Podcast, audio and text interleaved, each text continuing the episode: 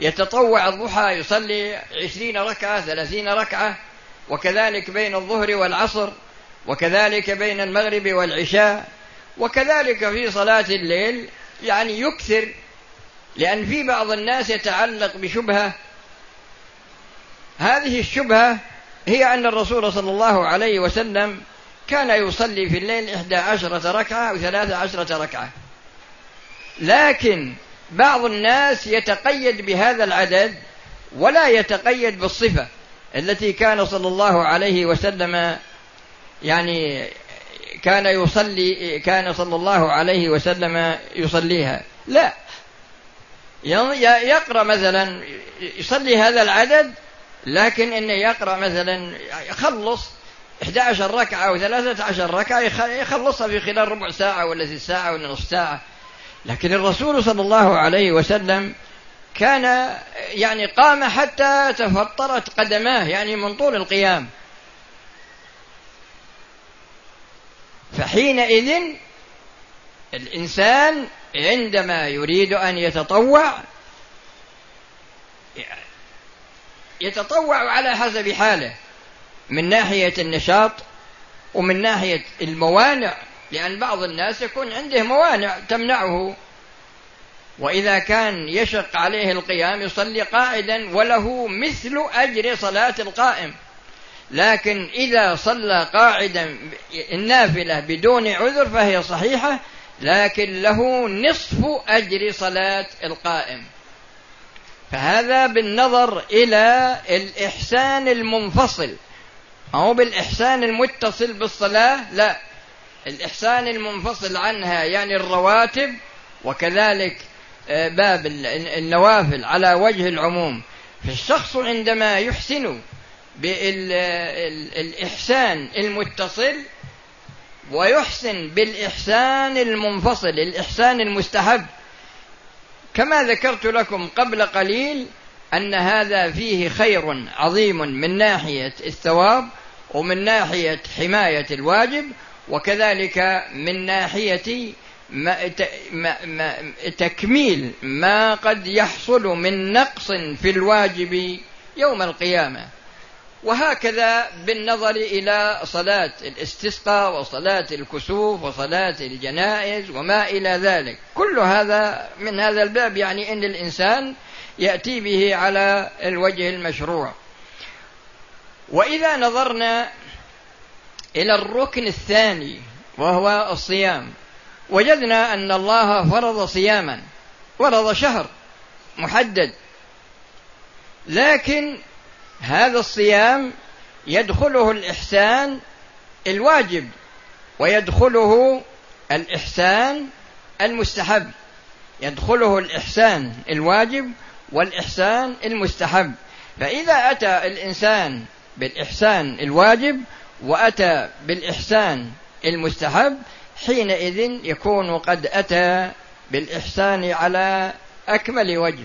وهكذا بالنظر للركن الثالث الذي هو الزكاة وهكذا بالنظر للركن الرابع الذي هو الحج. فهذه كلها عندما يأتي بها الإنسان يأتي بأركانها وواجباتها وشروطها وتنتفي موانعها يكون قد أتى بالإحسان الواجب. وإذا أتى بالنوافل المتصلة بها وتجنب المكروهات يعني ما يرتكب شيء من من المكروهات الممنوعات فيها منعا على سبيل الكراهة ما هو على سبيل التحريم حينئذ يكون قد أتى بالإحسان الواجب من جهة والإحسان المستحب من جهة أخرى. هذا بالنظر إلى دخول الإحسان في أركان الإسلام. وسيأتي في الدرس القادم إن شاء الله دخول الإحسان في باب المعاملات المالية. أسأل الله سبحانه وتعالى بأسمائه الحسنى وبصفاته العلى وباسمه الطيب الطاهر الذي إذا دعي به أجاب وإذا سئل به أعطى. أن يجعل اجتماعنا هذا اجتماعا مرحوما وتفرقنا تفرقا معصوما والا يجعل فينا ولا منا شقيا ولا محروما وأن يتوفانا مسلمين ويحشرنا مع الذين أنعم الله عليهم من النبيين والصديقين والشهداء والصالحين. إنه ولي ذلك والقادر عليه وأن يصلحنا ويصلح لنا ويصلح بنا.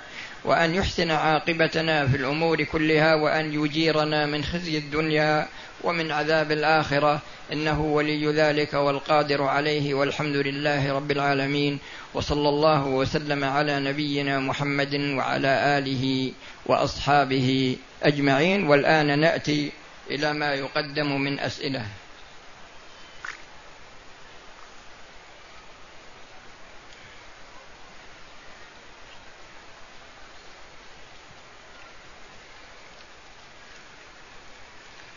هذا سائل يقول أنوي إن شاء الله طلب رعاية طفل من دار الحضانة وإرضاعه مع أحد اولادي هذا العمل يدخل في حديث الرسول صلى الله عليه وسلم أنا وكافل اليتيم في الجنة. نعم هذا يدخل فيه وهذا من باب الإحسان المتعدي. هذا من باب الإحسان المتعدي إلى الغير لكن أجره لك. أجره لك.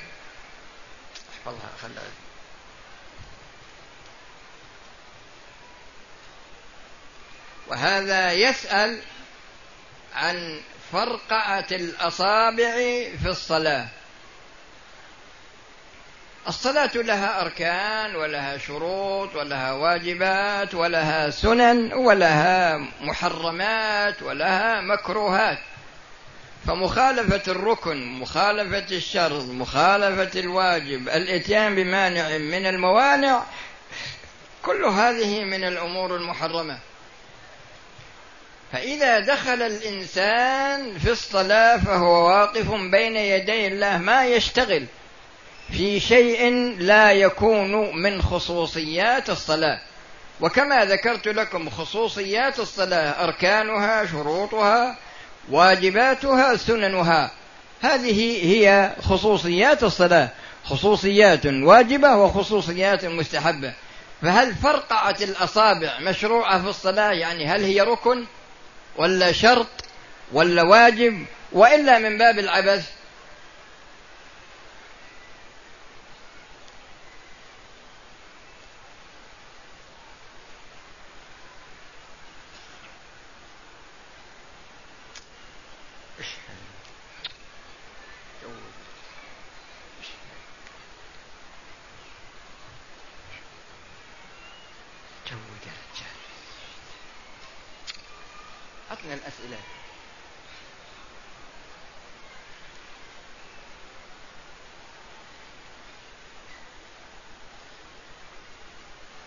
يقول ماذا توصوني وأنا دائما أفكر بأشياء محرمة؟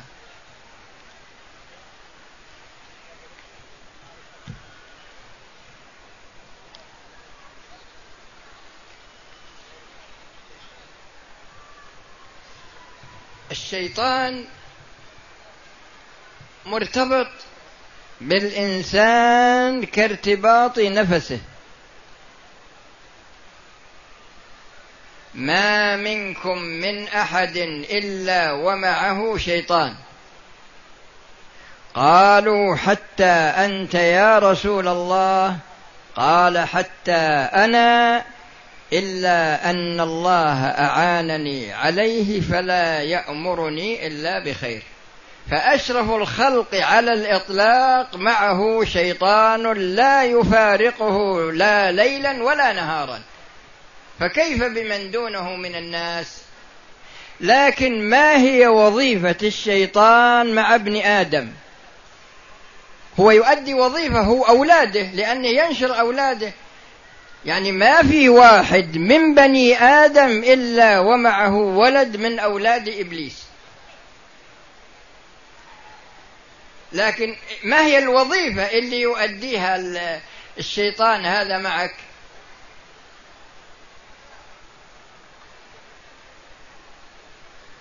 هو يسلك معك مسالك.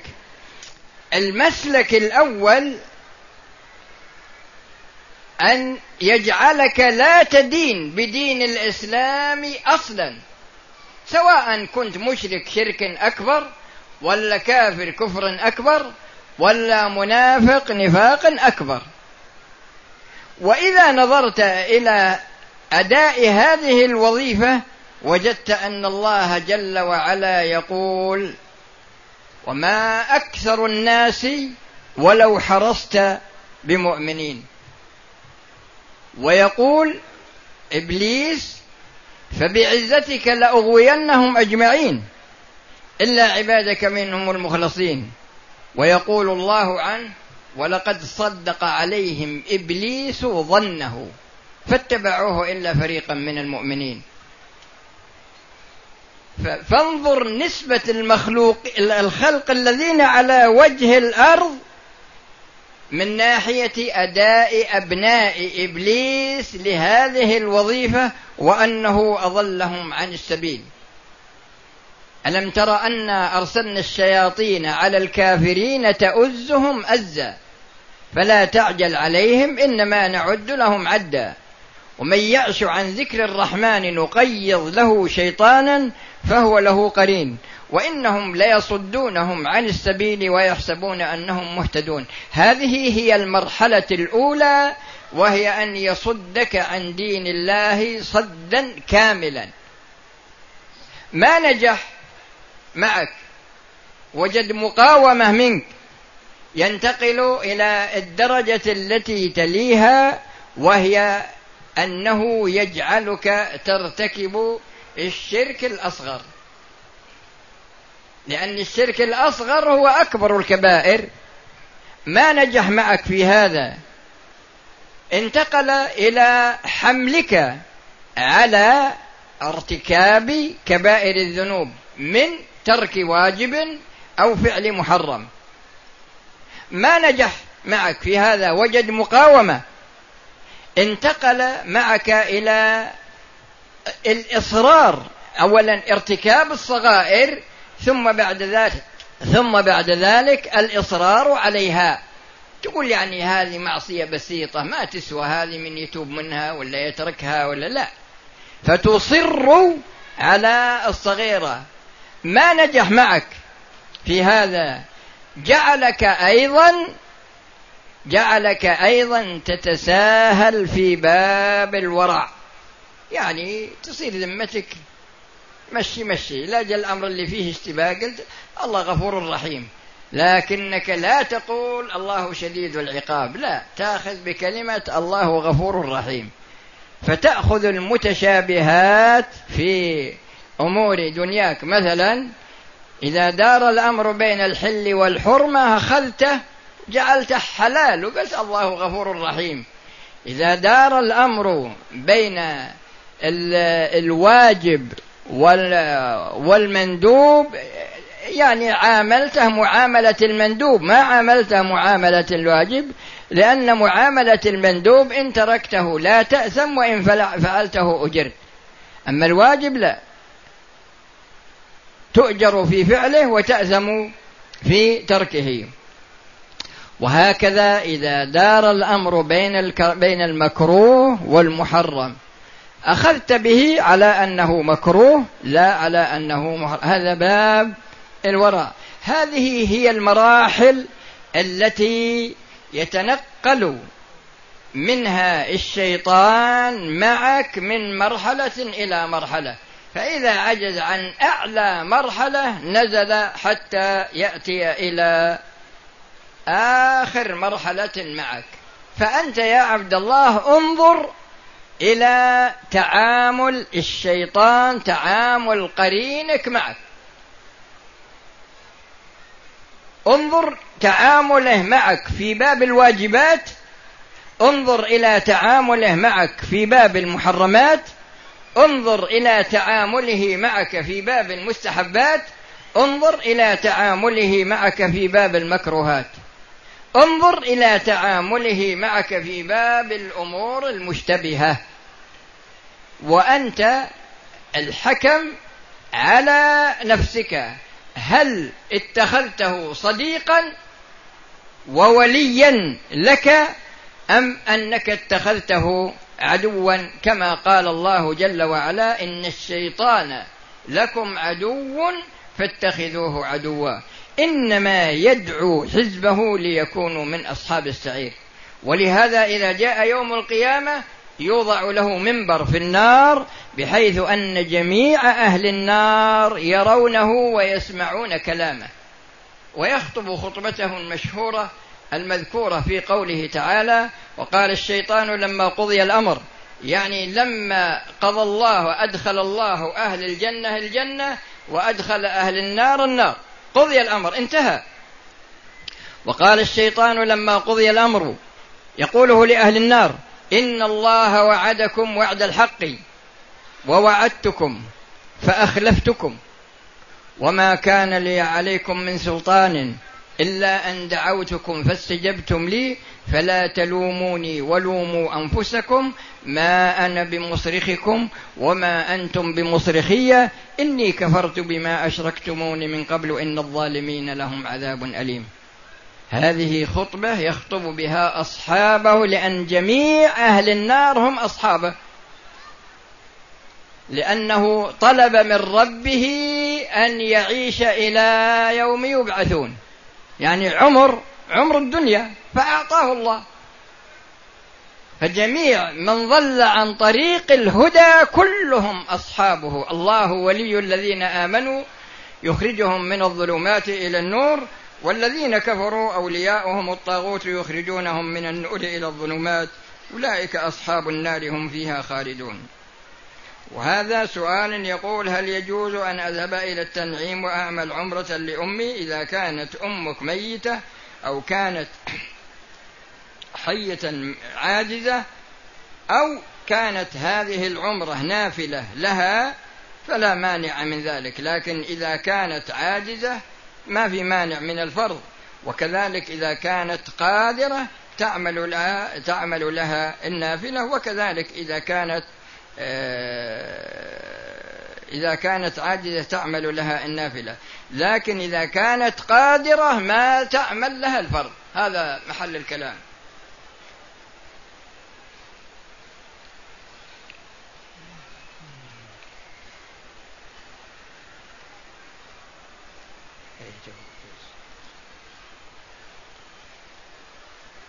فيه نوع من الأسئلة يسأل عنها بعض الناس.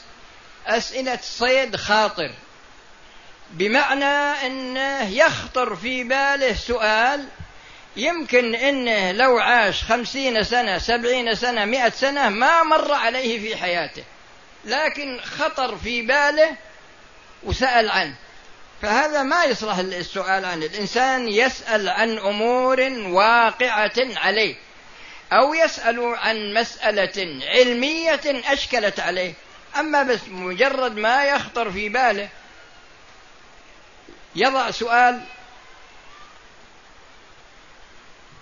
بس الواحد يسأل عن الجن يقول إذا أرادوا أن يتزوجوا من الذي يتولى العقد لهم؟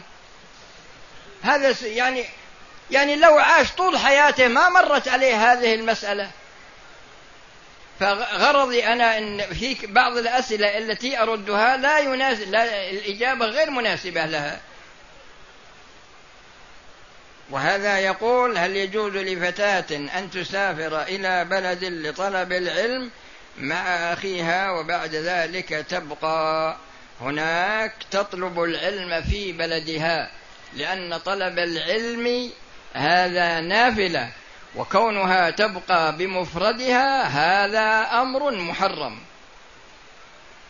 ويمكنها تبي تروح تدرس الرياضيات في أمريكا ولا في بريطانيا ولا وتسمي هذا علم.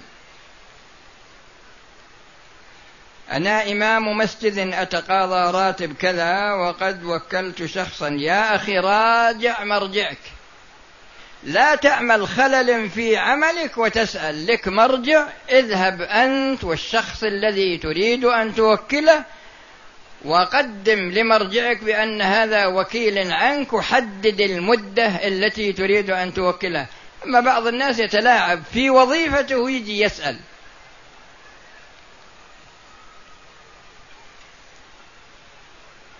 رزقني الله بطفلة بطفلة فسميتها فلانة.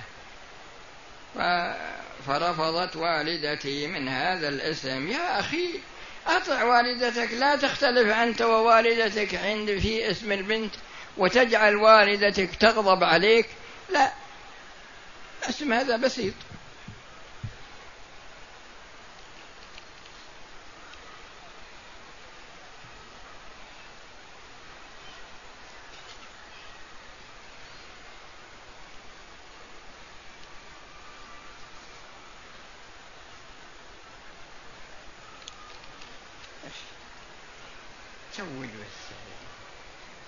هذا يريد هذا سؤال يقول تكلم لنا عن الحب. إيش؟ لا وش؟ يقول يقول يقول هنا ما أدري متوفى بغير إيش؟ هل الميت ما في أسئلة تكون كتابتها غير واضحة. هل يجوز للإنس للنساء الدخول المساجد وهي حائضة؟ لا يجوز.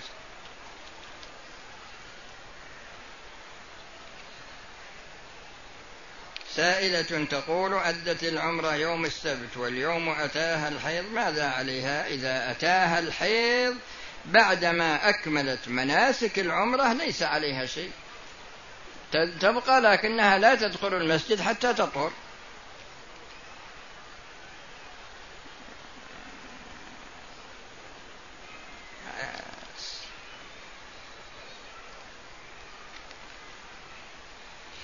إذا وش هالكلام؟ جود.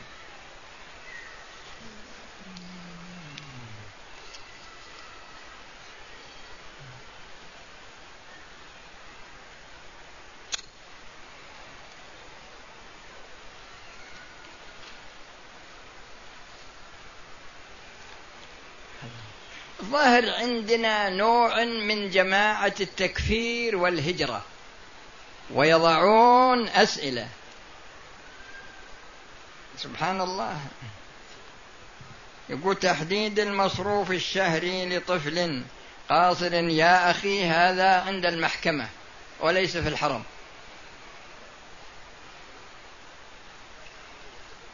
هل المعاصي والفجور أهل المعاصي والفجور هل يسمون أهل سنة وجماعة أو هم يسمون؟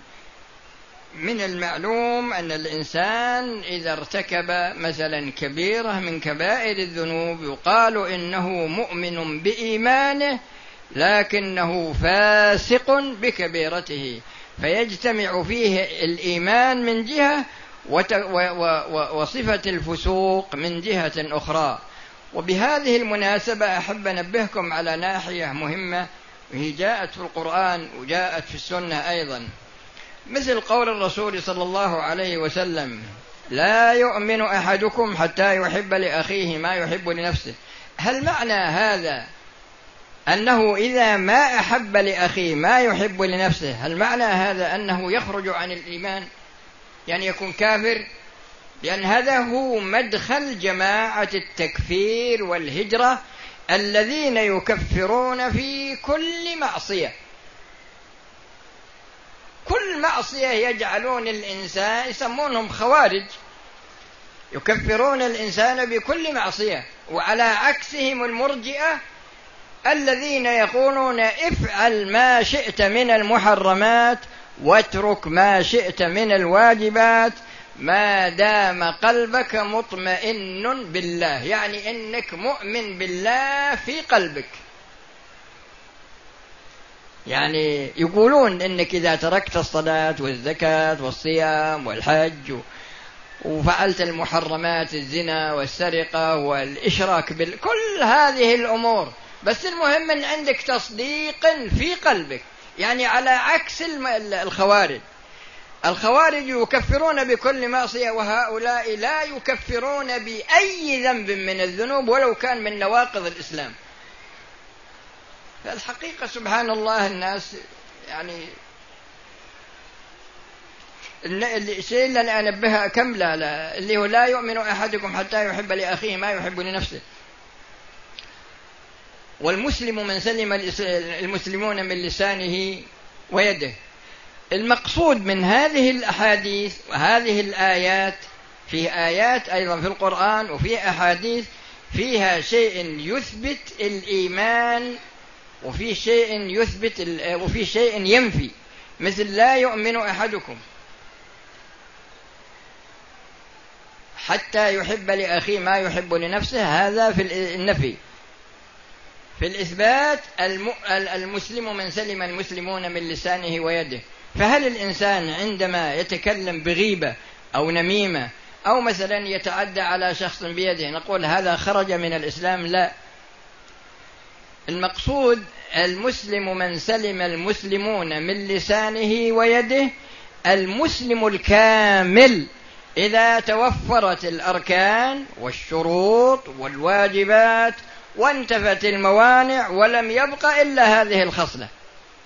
وهكذا لا يؤمن أحدكم حتى يحب لأخيه. ليس معناه هذا لا يؤمن أحدكم. يعني لا يؤمن الإيمان الكامل. ما هو لا يؤمن يعني ينتفي عنه أصل الإيمان؟ لا. ينتفي عنه كمال الإيمان. لأن الإيمان يعني يكون كماله كمال واجب ويكون كماله كمال مستحب. فيكون كماله مستحبا في فعل المندوبات وترك المكروهات ويكون واجبا في ترك المحرمات وفي آه، فعل الواجبات.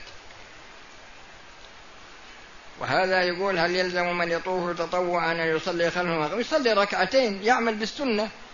أثناء طواف العمرة وفي الشوط الخامس أحدث أحد الأطفال وعمره عشر سنوات. لا هذا يتوضأ. هذا يتوضأ لكن لو كان لو كان دون السبع ما في ما يحتاج. لكن في بعد السبع لأن السبع تصح نيته وتصح صلاته. إمام مسجد لم يشود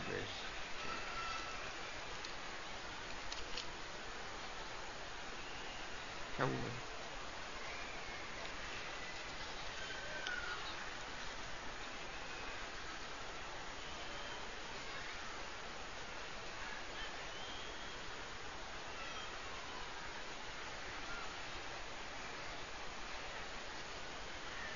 وهذا يسأل عن الوتر الرسول صلى الله عليه وسلم ما تركه سفرا ولا حضرا. ما ترك الوتر ولا صلاة الليل ولا ترك راتبة الفجر. مسألة أشكلت على بعض الناس عندما نكلمهم في عدم الصلاة في المساجد التي بها قبور يقولون في مسجد الرسول أصل بنا أصل وضع قبر الرسول ما كان موضوعا في المسجد. ما كان موضوعا في المسجد من الأصل حتى يستدل به. هذا استدلال هذا من استدلال من وحي الشيطان.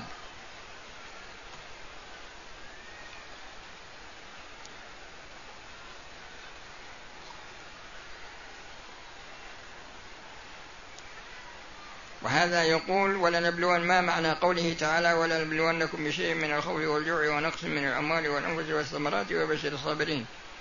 هذا المقصود من المصائب التي تأتي على الناس.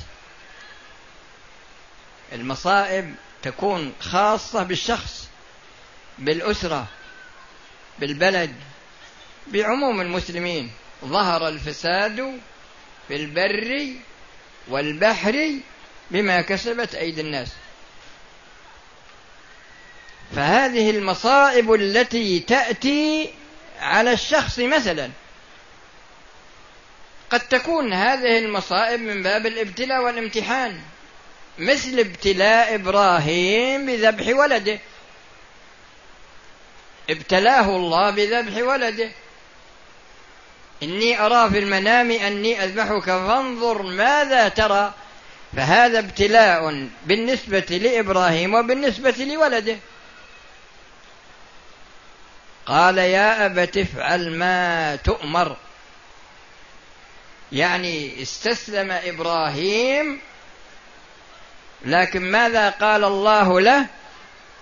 قال إن هذا لهو البلاء المبين وفديناه بذبح عظيم.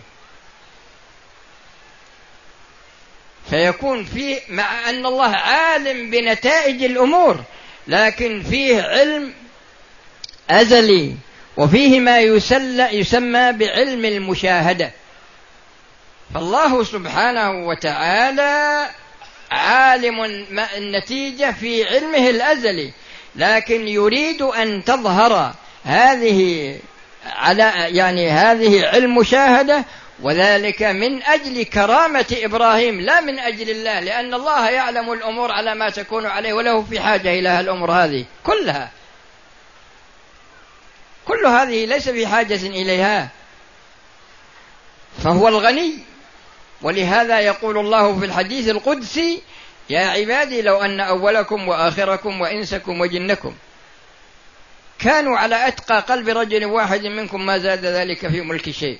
يا عبادي لو أن أولكم وآخركم وإنسكم وجنكم كانوا على أفجر قلب رجل واحد منكم ما نقص ذلك من ملك شيء. يا عبادي